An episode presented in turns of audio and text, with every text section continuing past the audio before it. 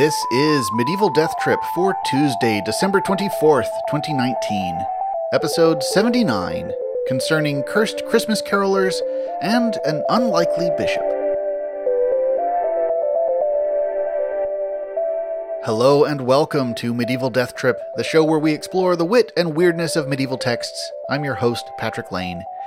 This episode is a little holiday treat and a way to actually manage to have two episodes this month, uh, albeit in a rather compressed schedule. Uh, today, we're sticking with William of Malmesbury's Gesta Regum Anglorum, which we dipped into last episode with the portrait of William Rufus. The selection I'll read today includes a little tale set on Christmas Eve, and then moves on to another narrative that isn't directly connected to Christmas, but has a bit of a don't judge a book by its cover, Rudolph the Red-Nosed Reindeer kind of lesson to it. Though at the end, uh, it goes into less heartwarming territory. Uh, and maybe even gets a little Krampusy in spirit, uh, with some sinners being punished. In fact, there is potentially, maybe, an actual connection to Krampus uh, with this text, but that will have to wait until after we read it. And let's just get right to it. For context, this episode comes as a digression within William's account of the turbulent reign of King Athelred II, aka Athelred Unrad, or Athelred the Unready. Here's the narrative as translated once again by Sharp and Giles.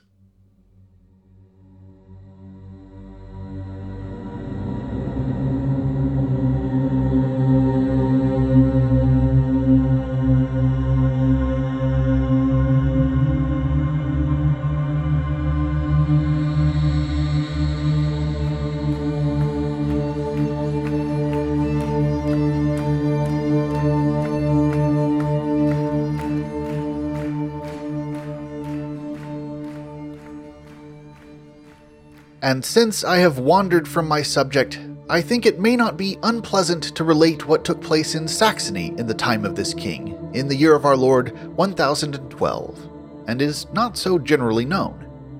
It is better to dilate on such matters than to dwell on Athelred's indolence and calamities, and it will be more pleasing, certainly, and nearer the truth, if I subjoin it in the original language of the person who was a sufferer, than if I clothed it in my own words.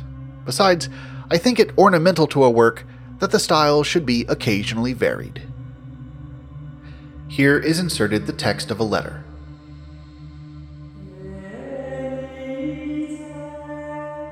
I, Ethelbert, a sinner, even were I desirous of concealing the divine judgment which overtook me, yet the tremor of my limbs would betray me.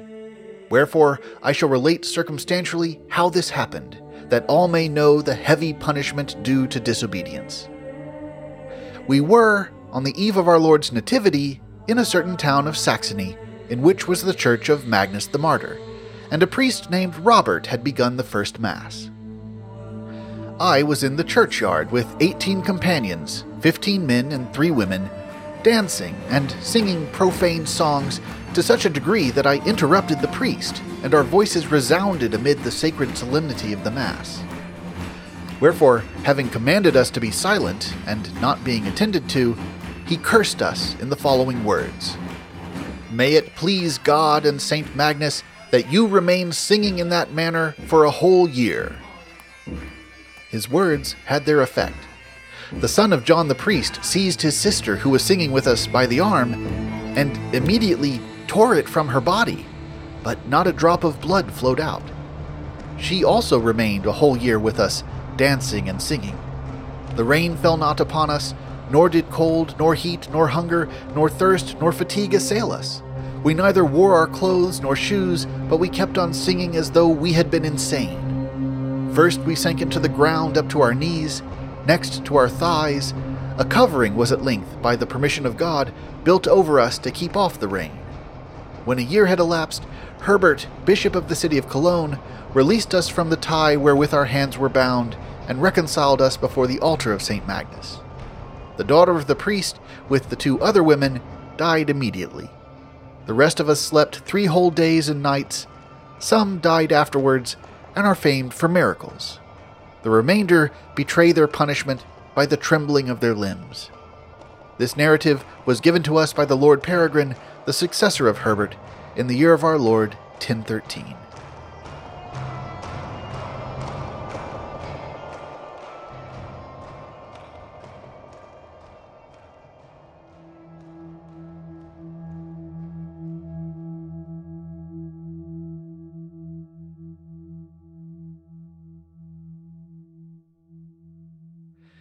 In that city, which formerly was called Agrippina, from Agrippa, the son in law of Augustus, but afterwards named Colonia by the Emperor Trajan, because, being there created emperor, he found in it a colony of Roman citizens, in this city, I repeat, there was a certain bishop, famed for piety, though to a degree hideous in his person, of whom I shall relate one miracle, which he predicted when dying, after having first recorded what a singular chance elevated him to such an eminent station. The emperor of that country, going to hunt on Quinquagesima Sunday, came alone, for his companions were dispersed, to the edge of a wood, where this rural priest, deformed and almost a monster, had a church. The emperor, feigning himself a soldier, humbly begs a mass, which the priest immediately begins. The other, in the meantime, was revolving in his mind why God, from whom all beautiful things proceed, should suffer so deformed a man to administer his sacraments. Presently, when that verse in the tract occurred, Know ye that the Lord himself is God, the priest looked behind him to chide the inattention of an assistant, and said with a louder voice, as if in reply to the emperor's thoughts, He made us, and not we ourselves.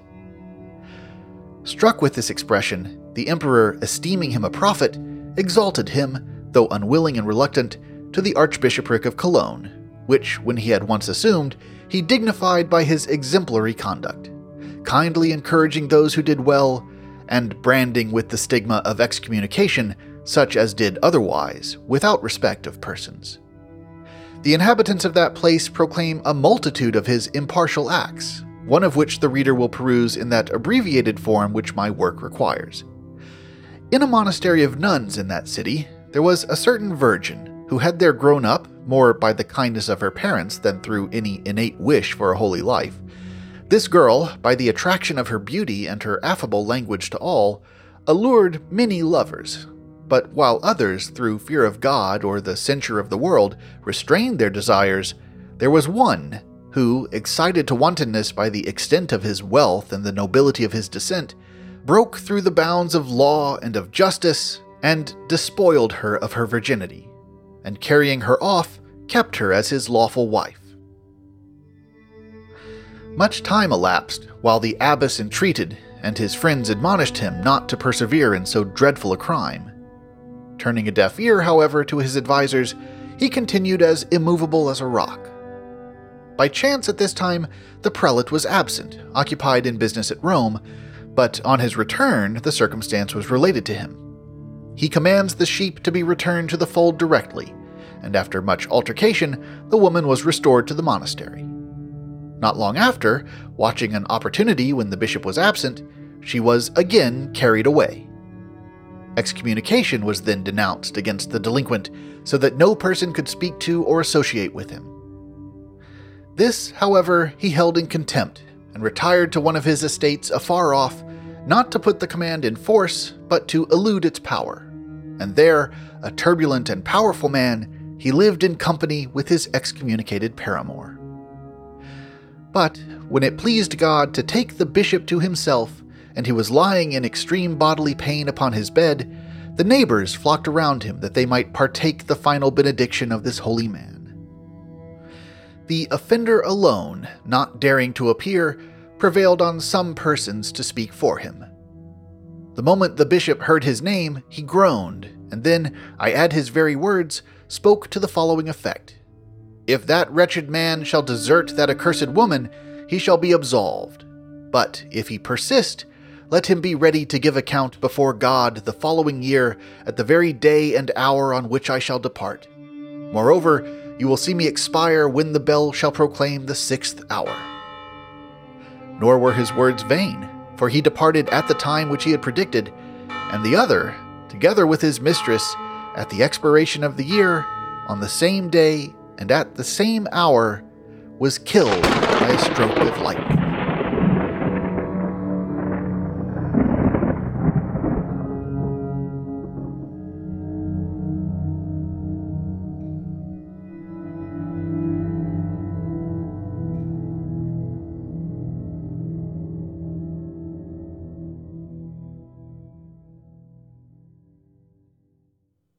So let's start with that last story first.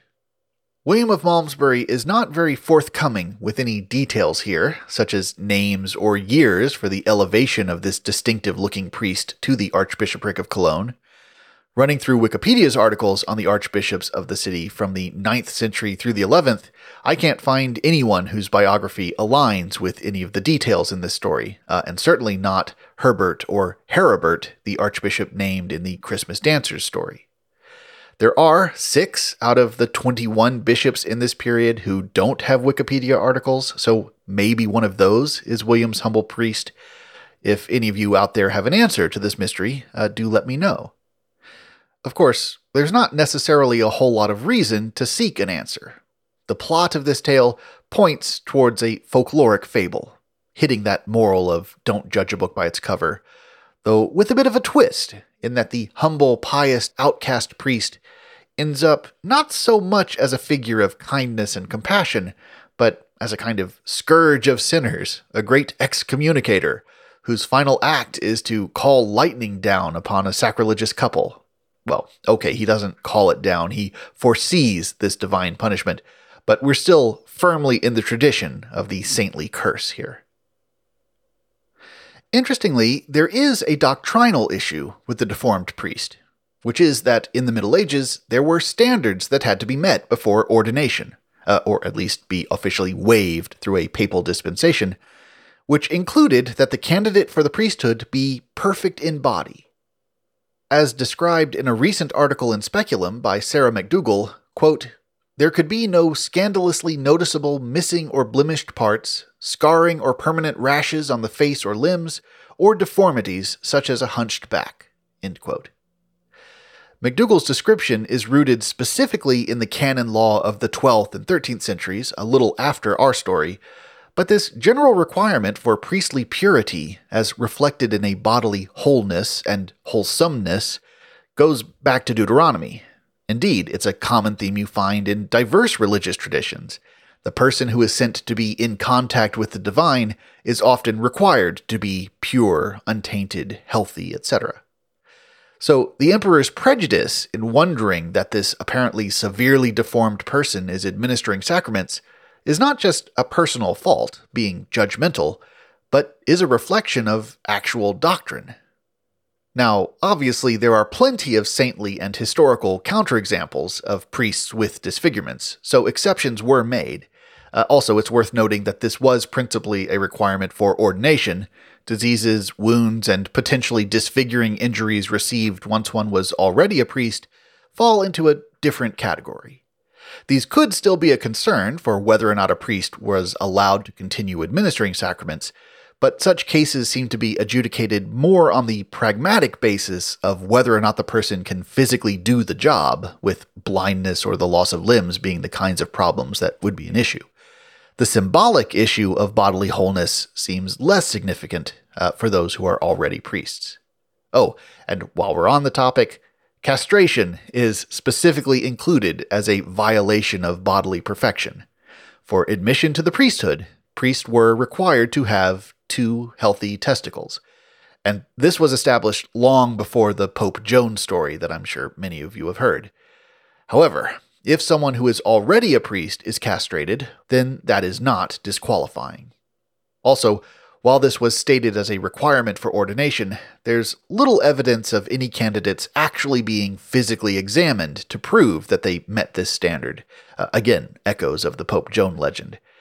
But we do have some surviving documentation of men who proactively disclosed that they were missing one or both testicles for various reasons, and sought their dispensations from the Pope. Anyway, given all this, it is interesting that William of Malmesbury makes no remark on the precise nature of the priest's deformity other than to emphasize its severity. Was it congenital or the result of an injury? How did this obscure rural priest get ordained in the first place? And were there really no obstacles to his elevation to the archbishopric? Well, I suppose if he has the blessing of the Holy Roman Emperor, that goes a long way to answering the last question anyway. The other curious thing about this story is that William opts to include it in his history at all. There's no strict topical necessity for covering it. Uh, William seems to have voluntarily included it, even though it might feel a touch barbed to one of William's patrons, Queen Matilda, wife of Henry I. Matilda, born Edith, was also sent in her youth into a convent, uh, like the young lady of the story, and the issue of whether or not she had taken vows and properly become a nun became a point of debate and controversy when she was set to marry Henry I. Also, harkening back to last episode, some texts suggest that the main reason she was put into a monastery was to protect her from the lustful attentions of Henry's older brother, William Rufus. Dropping this tale of a would be nun and her lover being annihilated by a lightning bolt uh, into a book, which we have some evidence to suggest was written at the request of Matilda, seems like a bold choice, uh, to say the least. Well, Let's move on back to the opening narrative, the tale of the cursed revelers.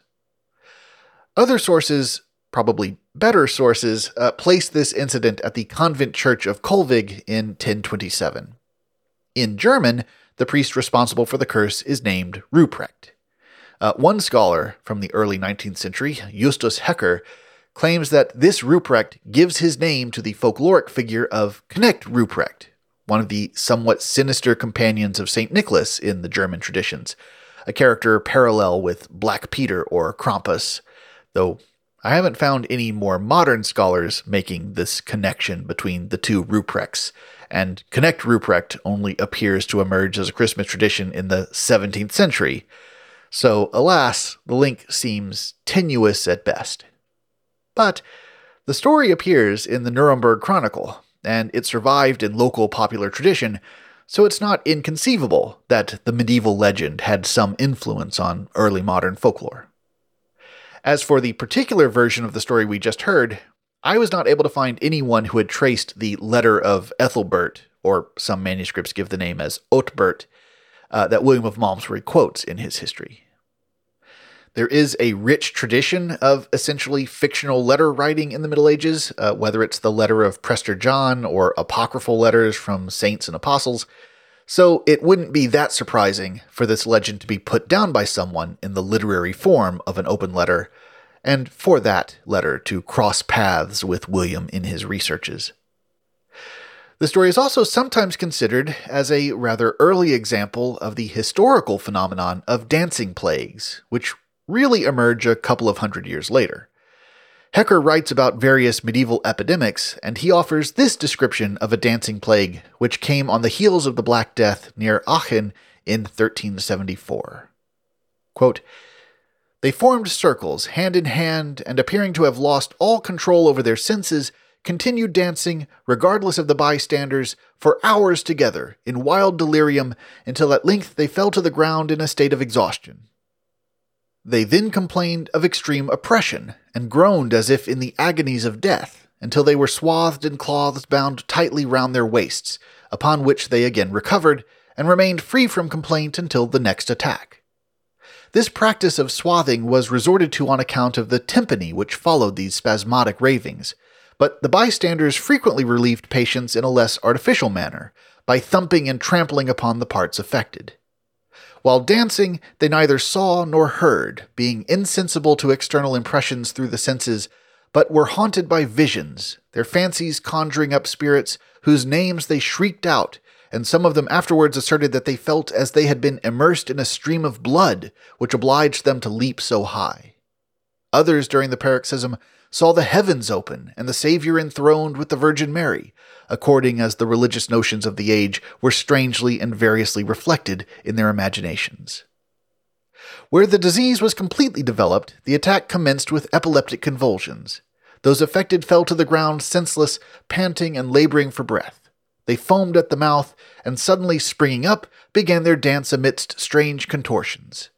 Yet the malady doubtless made its appearance very variously, and was modified by temporary or local circumstances, whereof non medical contemporaries but imperfectly noted the essential particulars, accustomed as they were to confound their observation of natural events with their notions of the world of spirits. These outbreaks of dancing continued to erupt in the vicinity for about 10 months before ceasing as mysteriously as they began.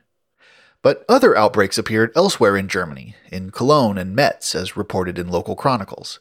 Uh, Hecker offers his own paraphrase of what these sources describe.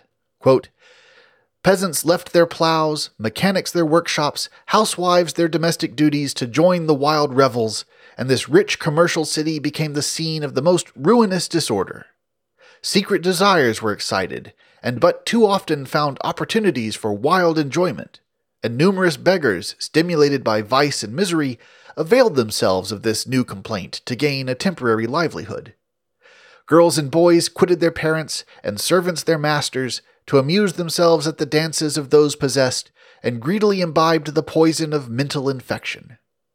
Above a hundred unmarried women were seen raving about in consecrated and unconsecrated places, and the consequences were soon perceived. Gangs of idle vagabonds who understood how to imitate the life of the gestures and convulsions of those really affected roved from place to place seeking maintenance and adventures, and thus, wherever they went, spreading this disgusting spasmodic disease like a plague.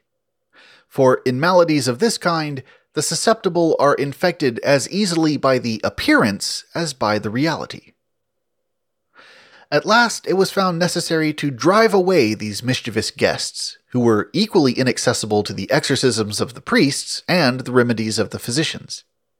It was not, however, until after four months that the Rhenish cities were able to suppress these impostures, which had so alarmingly increased the original evil. In the meantime, when once called into existence, the plague crept on and found abundant food in the tone of thought which prevailed in the 14th and 15th centuries, and even, though in a minor degree, throughout the 16th and 17th, causing a permanent disorder of the mind and exhibiting in those cities to whose inhabitants it was a novelty scenes as strange as they were detestable. These dancers of the late 1300s were sometimes called St. John's dancers, since the first incident was said to have started on St. John's Day, and the dancers were described as invoking the name of St. John the Baptist. There is possibly a connection as well to the celebration of that feast day, since, like Christmas and Easter and All Souls Day and many, many other Christian holidays, old pagan rituals were transferred into the Christian context. And one that we find in Northern Europe is a ceremony of leaping over a fire, with the idea that passing through the sacred smoke and flames would protect one for a year from various evils. So, ecstatic leaping is linked to ecstatic dancing, and that might be partly behind the initial framing of this dancing plague of the 1370s. A generation or so later, in 1418, another dancing plague afflicted Strasbourg. The afflicted were treated at chapels of St. Vitus, and the condition was given the name St. Vitus's Dance, as recorded in the Chronicle of Jan von Königshofen, and that name has stuck, uh, both in the popular consciousness and as a sort of deprecated medical term, uh, since replaced by the Latin word chorea, uh, the term for uncontrolled spasmodic muscle movements. Uh, but this usage of chorea itself comes from a shortening of the Latin for St. Vitus's dance, Chorea is the Latinized version of the same word in Greek, which means dance, as in choreography. In the medical context, St. Vitus's dance eventually came to refer specifically to Sydenham's chorea, which is a disorder that can develop in people, usually children, who have had rheumatic fever. This narrowing is presumably because the broader category of chorea encompasses symptoms of genetic conditions like Huntington's disease uh, or the side effects of certain drugs, whereas Sydenham's chorea is linked directly to a contagious and epidemic disease, which accords more with the medieval tradition of St. Vitus's dance. Though Sydenham's chorea is not really a plausible explanation for the dancing plagues we've discussed so far. But why St. Vitus? Well, St. Vitus, a 4th century martyr, uh, and his relics had a reputation for being particularly effective in curing demoniacs and people afflicted by epilepsy.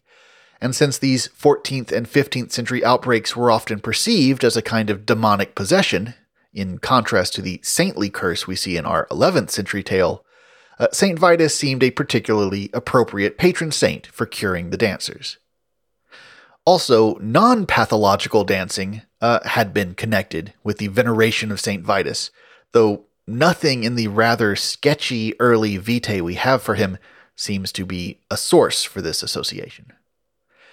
There are lots of good, weird history podcasts and shows and books that have covered theories on the dancing plagues. Uh, the podcast Sawbones has a good early episode on it. And rather than rehashing all of that here, I'll direct you to those many others who have covered this subject. Moreover, our tale of cursed Christmas dancers may superficially resemble the later dancing plagues, but is at its heart, I think, a rather different beast. I expect its explanations don't lie with cerebral inflammations or food contamination or even group psychology, but in the viral transmission and mutation of folklore. I'm pretty sure it has a closer kinship to Hans Christian Andersen's The Red Shoes and to tales of fairy mounds than it has to epidemiological studies. The story has received a few literary treatments since the Middle Ages, uh, William of Malmesbury's account seems to be the basis for a poetic adaptation of the story from 1899 by Edith M. Thomas. Her version of the story is given in 24 English ottava rima stanzas in quaint late Victorian style. Uh, here's a sampling of a representative stanza. They're dancing yet who danced on yester eve, they're dancing yet who trilled the careless song, and where they circle, if ye will believe, no snow hath fallen there the whole night long. Still hand in hand the dance they gaily weave, nor do they heed the gathering anxious throng, the prayers of these, the angry threats of those, who vainly strive locked fingers to unclose. The whole poem is available through Google Books if you want to read it on your Christmas Eve. Uh, I don't think it's going to displace A Visit from St. Nicholas or How the Grinch Stole Christmas anytime soon, but it is at least easily accessible. There's a link to it on the posting for this episode on our website, medievaldeathtrip.com. Uh, at that website, you can get more information, including references for this and every episode. You can also send email there to patrick at medievaldeathtrip.com with questions or comments or you can even more conveniently find me on Twitter at MDT Podcast. And of course, you can also support the show materially on Patreon. Because of our Patreon supporters' contributions, I have recently been able to purchase a rather expensive set of audio tools that, like Santa's elves, have been able to do some truly magical things with automatic cleaning up of the horrible inadvertent sounds that the human mouth can produce when one talks or breathes. And on these last two episodes, they have saved me so much editing time. Uh, I'm hoping they will make production that much easier and will give us smoother sailing for the new year. So, again, thank you, patrons of Medieval Death Trip. If you'd like to become a patron, just search for Medieval Death Trip on patreon.com. P A T R E O N.com. So, until next time, have a wonderful holiday and a happy new year, and thanks for listening.